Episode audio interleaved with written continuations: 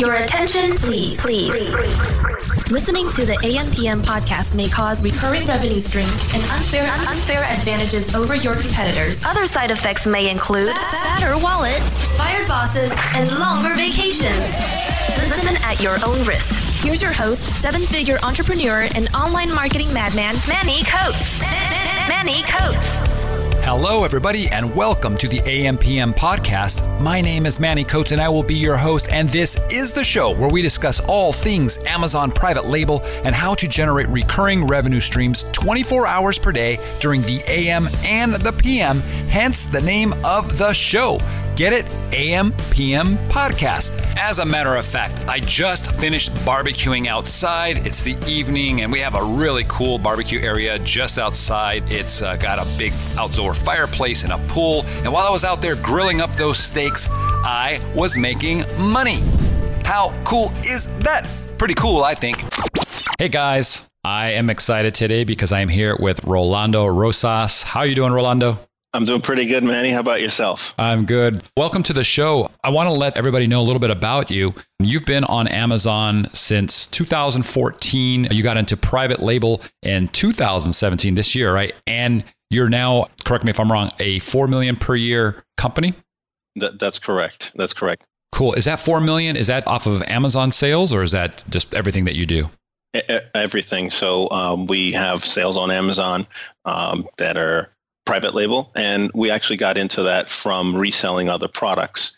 And we still resell products today. Uh, we have our own website. Uh, we have we're on eBay. We're on Walmart. Uh, but those are still smaller players when you compare that to Amazon. Okay, awesome. For fun, it sounds like you want to be an archaeologist, or you are an archaeologist. What's that all about?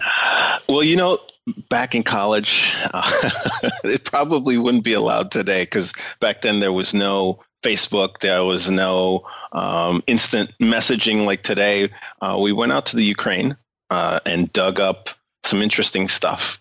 Mm. But during that time, uh, lots of weird things happen. Um, food wasn't available. Like, like you could go down to a store and just buy food. Uh, it was they had just broken off from Russia, and so they still had um, problems with banking and money and it was a month. It was very, very weird. Um, so uh, yeah, no, but I, I liked it. I, it, it, was fun. It was unique. Um, our professor asked, hey, hey, we need some people that could be rugged and rough out in the, the terrain. And boy, it was it was quite rough for yeah. for a month. That sounds uh, like I, it. I don't I don't think if some kid was out in the middle of nowhere saying, "Mommy, we ran out of food," they would probably let their kid go back to that school anymore. yeah, I'm actually heading back, uh, or not heading back. I'm heading there for the first time. That general area: Ukraine, Romania, Moldova. I think next year early. So I'm looking forward to it. Should be cool. It, it, it was cool. I just just as a side, I was the darkest looking guy in town all over. So the kids pointing at me, people taking pictures with me.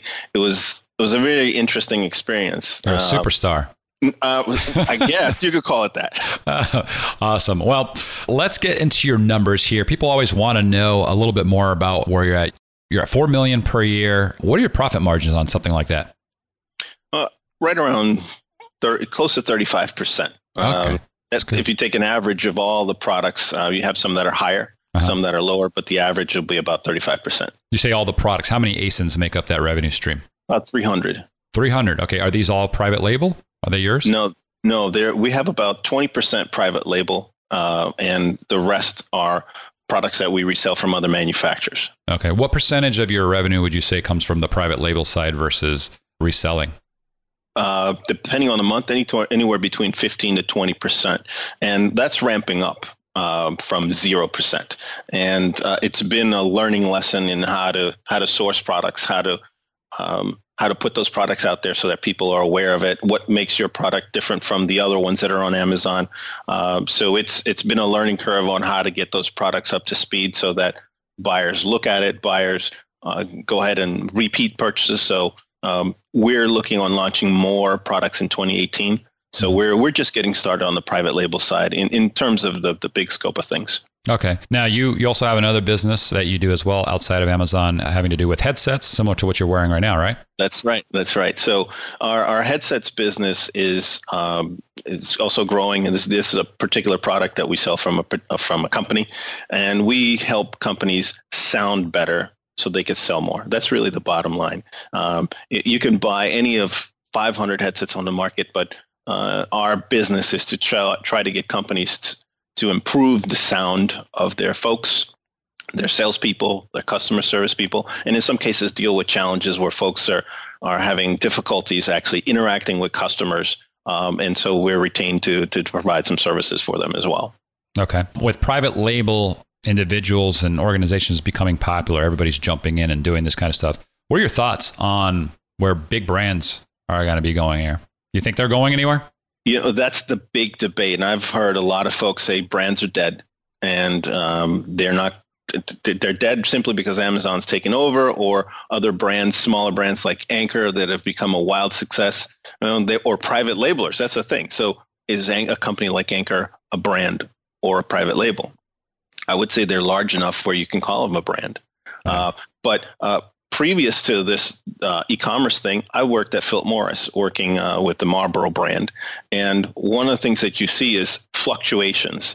People will say the brand brands were dead in the 70s and in the 80s and in the 90s, in the early 2000s. That's been true for every market that where the market took a downturn or new players came into the market.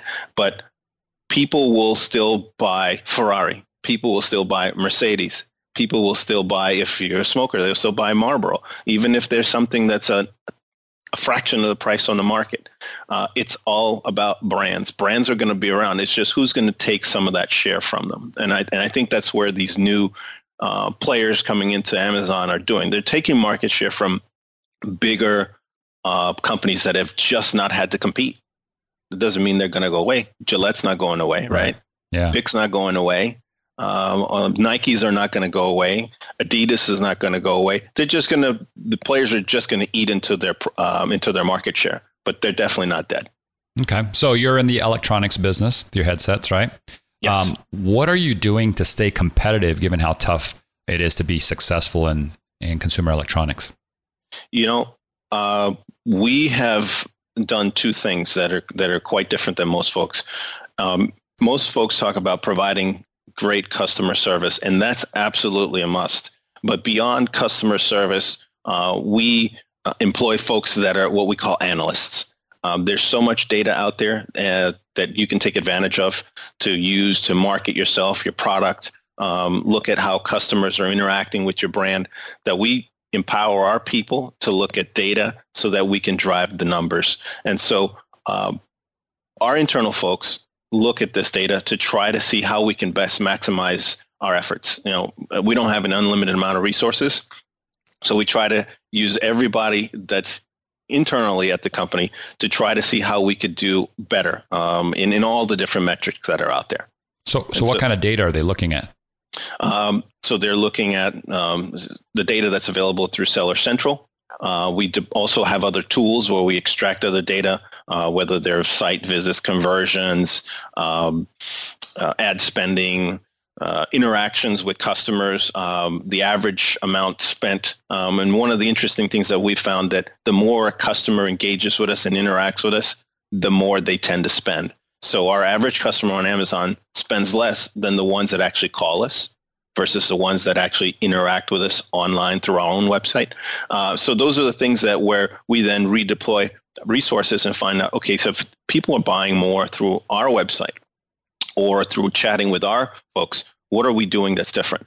And so what we've looked at is that customer service interaction, instead of having a true customer service person, they're, um, they're more of a, let's call it a sales engineer, somebody that actually can do customer service, but they have technical knowledge to the product the customer's looking for. So it's not oh, is this available? Or is this, you know, in stock? Can I get the red or the blue or the yellow? Give me a tracking number.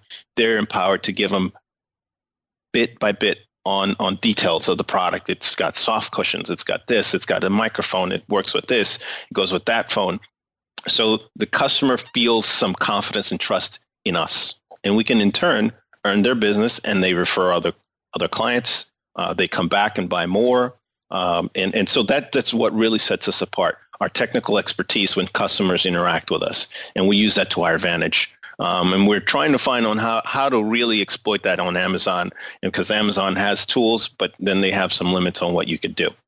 Okay. What are you mentioning tools? What kind of tools or secrets can you share with the audience uh, that you use to properly service your customers? I don't want to give everything away, or do I have to? You can give us at least one. How's that? Uh, well, one of the things that we really like is chat, uh, chatting with customers. Um, so it, it, we find that is it takes down some of the friction that uh, folks have with interaction. Voice chat or text chat? Text chat. Okay. Text chat. All right. So um, customers can be wherever they want to be, whether they're at their office or they're in their bathroom, and they they have questions. And having somebody on the other line that can answer those questions quickly, and we use something called LiveHelpNow, and it really empowers our folks to also look at um, previous customer interactions and then match that to a particular question. So we're able to get a question and answer session going re- pretty rapidly. It's kind of annoying if you go to somebody's website and you say, "Hey, um, can you tell me a little about this product? Will it work for me?" Mm-hmm. And it takes like two minutes to get a response. Right. We have that down to seconds. Uh, okay. Uh, it's no matter what question it is. Interesting. Okay, now that obviously that doesn't work on Amazon. Well, that, it doesn't. Does it work on Shopify, or do you have to have a specific type of website? Um, it can work across. Um, it's a web based, so you can you can use it outside of of of your particular platform if you want to just you know use a browser session. But okay. you can plug it into Shopify, BigCommerce, and several other carts out there. Okay, cool. Is it like a bot? Is it an automated chat, or are they typing to a real person? It's a real person. Uh, okay. They're U.S. based, uh, and and so I just wanted to throw out there that some folks are always looking to outsource, and um, and some functions you want to have in source. And for us, it's our technical expertise, um, especially in this particular area. Um, customers want rapid answers. Mm-hmm. And if you're trying to train somebody offshore to answer customer questions, they will have a general idea. But when you get to the nuts and bolts and you want some rapid fire answers, because mm-hmm. people now expect, they expect, because of Amazon and other sites out there, they want answers. They don't want to wait around even if it's a minute. Right. Uh, so they they'll hop off the chat if you're not if you're not Johnny on the spot with with answers. So our folks on the other line are able to get an answer within seconds. Where do you hire these people? Where are they located mostly? Uh, we have uh, so we've brought folks in from within the industry. Okay, all right, uh, gotcha. And that's that's really been the key. You can bring somebody off the street and train them, but to make them an expert will take years. You have to have experience. Uh, yeah. And so that for us, because that's the tool where we can get people to spend more mm-hmm. is on the chats. That's where the it's it pays off to have somebody that's in source that's an expert rather than somebody that's offshore doing um, this type of work. Okay. You know, we have other folks from offshore doing work for us, but not that particular function. Okay, so you have bodies and seats actually doing this. Do you guys have any software that deploy that automates your business, keeps things running efficiently? Yeah, that's the biggest. That was the biggest challenge when we started growing. Um, is you know we could bring more experts in, but it's it, it pays off to automate. So we use software like Skubana. uh, to automate our our order management, our inventory, um, some forecasting, uh, um, a number of things. It brings all our orders into one platform. Okay. So we use automation to our advantage, and we're trying to find a way to take that to the next level so that we can ha- automate even more. Uh, and I think as a small businesses, it's only to the benefit of uh, of whether you're one person shop, two person shop, or more to find ways to automate because then you can redeploy people into other functions. Okay, cool. So it sounds like you got a pretty good system to handle customers. You've developed the product, you launch it, let's say it's one of your private label products, electronic product, and you've got everything dialed in and you're crushing it, you're doing well. How do you keep your competitors from coming in and just taking over what you spent all this hard time and money developing? Any strategies there? That's the thing that gives you heartburn. I gotta yes, tell you, there is, or, or more. Uh, there is no magic bullet, but there um, we had a we had a saying at Philip Morris. We want to create a moat. Mm-hmm. So what one of the things that we do is uh, we know that people can copy and do what, what you're doing, but what are we doing to make it more difficult? So one of the things that we like to do is pair our products up in bundles with a number of different things. So we try to find how can we best look for something complementary to what the customer is looking for that would make sense. So bundling is one way to do it. Uh, the other way is to find um, products that are not so easy to duplicate. So somebody could sell, again, gets back to the, you know, somebody could sell this product and copy it, but are they selling it to the right target audience? Uh, are they are, are they describing what this really does in a, in a meaningful way? Mm-hmm. Um, it, it, in, on our landing pages and product listings, we also go the extra mile in terms of describing what this thing does. Um, most folks that are on Amazon, they'll just put a, a short title, two, three bullet points, if that, and uh, maybe a sentence for the description.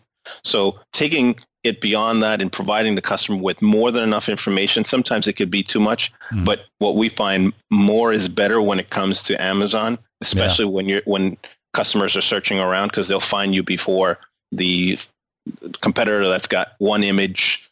Uh, Those are the markets we want to get into because one image, two bullet points. That sounds like you've got a, a it's it's a shooting fish in a barrel if that's what your competitors are doing. Well, you hit it on the head. It's about finding a niche, and right. so if I can exploit a niche, even if even for us, which is ultra competitive in the consumer electronic space, yeah. we have focused in a smaller niche where um, hands-free devices. Um, there's folks selling it, but they're not selling it probably like us. And because of that, we're able to exploit an area in that market where there's a void for customers and, you know, we fill that void. Okay. You talked about bundles. I'm just going to step back a second. You, yep. you mentioned bundling and doing something so that they can't copy exactly. Are you talking about just doing like two packs or three packs? Or are you adding specific things that make it difficult? Both. Both. Give us an so, example. So we'll take um, we'll take let's say like the headset I have on my head, and we can we sell it in three packs of that. Uh, we could also add a a free um, microphone cushion. So just like you have on your microphone there, there are specific cushions for the microphones for these type of headsets, and we'll um, sell that along with the uh, item. So that's provided for free. Um, okay or we'll add some other, um, like the actual earpieces, those cushions that sit on your ear. We may provide that um, as a bundled uh, bonus pack. And so customers respond to that. And what we've found is on average, um, it could gain half a star to a one whole star on the review for for the same product that you might find somewhere else. Because mm. the customer figures they're getting some value. Now, not everybody is going to gravitate to that but we don't need everybody. We just need some mm. that find value and that and that alone will then start building more customers that find okay what else do they sell? What what else can i use in the office besides um, this particular hands free or something that i can use from them? Because these guys provide value to me. Right. Okay cool. Do you get these things manufactured here in the us or overseas all of the, um, everything is when it comes to electronics or their accessories mm-hmm. pretty much are overseas. All china, china yeah mostly china. Okay let's talk about china. China's always a fun topic. Uh, do you guys do you guys have any challenges issues over there? You know the biggest challenge is the language. Um, yeah you, you have folks um, we have both traders as well as suppliers that are in china. And the folks that speak better english uh, mm-hmm. are very hard to find in china uh, you may have some expats, uh, but in our particular field, we, we, we just, they're all Chinese nationals and um, the language and, you know, it, it, takes some time to understand their version of English. Mm-hmm. Um, sourcing products for us and quality control isn't, hasn't been an issue. Uh, because we found suppliers that are just in this field and doing this for the big guys. And so we're just another outlet for them instead of just producing product for the big players. Okay. And do you guys use Alibaba or do you have your own sourcing agents or what's the process for finding new stuff? Uh, Alibaba for some, some things that may be hard to find, uh, but we have some, mostly the suppliers that we um, lean on are the ones that are producing stuff for us already. And through them, we've been able to get products that we're currently uh, using in our private label area. Okay, cool. What would be, you gave some interesting tips so far. What would be some other golden nuggets that you could provide any questions, anything that I haven't actually asked that would help an Amazon seller with private label? The thing with private label or even selling on Amazon that that's really important is is is two, twofold. One, you have to understand your customer, uh, and that's more than just oh we know people are looking for this product. You have to understand their psychology actually. Mm-hmm. Uh, and uh, and if I step back, well, we were on Amazon when we launched. We didn't sell one product for nine months, not one. And it took nine months. After nine months, we started to reevaluate. And once we evaluate, reevaluated and made some adjustments, sales sales started to come through, um, and it just kept growing every single month. And so knowing what the psychology of a customer really helps you then better craft a message around what makes your product different, what makes your product better. And I would say that's been one of the things that's been our biggest advantage, understanding the psychology of the customer that's trying to buy that particular product. Hmm. Okay. Interesting. And you've, okay, so you've been selling private label now only since this year. How do you guys, are, are you the person that does the product launches for each product? that you? Um, I have, I have some folks on my team that help me. Um, and they they we we do collaborative work and uh, we just go back they're they're in different offices. One is in boston one is in uh, denver and we just go back and forth on on imagery messaging um, how to launch and uh, timing logistics. There's a lot of different aspects that that can help the product launch successfully but um, w- without the collaboration and, and putting a schedule on when we want to launch, getting ready for the Christmas and holidays or or beyond, uh, really makes it difficult. But uh, when you have everybody working together, and we use something like Trello to try to keep ourselves in projects um, running on time, mm-hmm. uh, we're able to launch products successfully. Okay, cool. If you can go back to the beginning and meet yourself, you're talking to yourself before you jumped onto Amazon. What advice would you give yourself? Boy, there are going to be days you're going to have a lot of heartburn. Uh, I, I, think there are a lot of success stories out there mm-hmm. where people uh, hear, oh, wow, yeah, these, these guys are killing it. They're seven figures and whatnot. That is true. That can happen. But to stay and be sustainable on these platforms takes a lot more work than the, you know, overnight success. That, that happens. Mm. But the vast majority of sellers that are trying to be successful need to think about how to be sustainable because like you said there could be competitors all of a sudden they they come on bo- online and you see your sales dropping you don't know why. So you have to it's a daily monthly quarterly thing that you have to keep sharpening the sword. Uh, if you don't the sword gets dull. Yeah absolutely. And it takes a lot of practice and a lot of learning. The learning never stops. If you want to be good at anything especially this this is business. It takes a while it, and, and, well, you said it, learning. So uh, just myself, I've been to several conferences this year where I've interacted with people, networked with people, learning on, on what's working, what's not. And if everything stayed the same today and didn't change, we could easily sit back and I've got it all under control, but it doesn't. You know, Amazon changes, Walmart changes something, competitors now, algorithms changes. So you can't stay stale and you can't stand still. Otherwise, your, comp- your competition will pass you up. And when you start coasting, you could coast for a little bit. Mm-hmm. But if you make it a, uh, it's part of the culture, well, yeah, we got it under control. Cool. You'll find your competitors pass you up real quickly. Awesome. You said you had some services to help businesses, you know, communicate more clearly. If people wanted to find out more about that service, they want to reach out to you specifically. Obviously, we'll tag you in our, our Facebook group. What would be the best way for them to to reach out to you? Okay. Um, the, the, best way to reach out to us is get uh, hold of our website, helpmyheadset.com. That'll bring you into uh, one of our sites. And what we're willing to do for your audience is uh, the first 15 folks that want to um, contact us, get a hold of us. We'll give them a free um, um, consulting, um, and it's normally like about 500 bucks to do that. And we'll talk about what we could use for their businesses, um, what they could use with their salespeople or their help desk folks that would be most appropriate uh, for for their needs. Cool. How do they? What should they say? They heard you on the AMPM podcast. Yeah, absolutely. They, okay. Hey, I heard you on Manny's AMPM podcast. Okay, cool. Can, can you hook me up? And we'll say yes. We'll hook you up. Nice. Awesome. I haven't tried your service. This is, uh, you know, we're just talking about for the first time. So if you guys try the service and you like what Rolando is offering or you have good success, post it in our Facebook group. Let everybody know. You, we always want to pass on good businesses.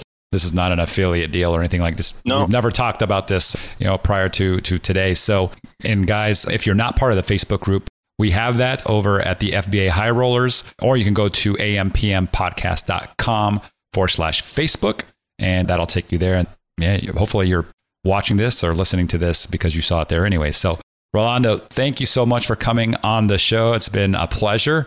And Okay. yeah, if you have any crazy breakthroughs, more golden nuggets, anything you want to share, reach out to me and we'll talk. You've been listening to the AM PM podcast hosted by Manny Coats. For more information, insider, tools, and to get the resources mentioned in this episode, visit ampmpodcast.com.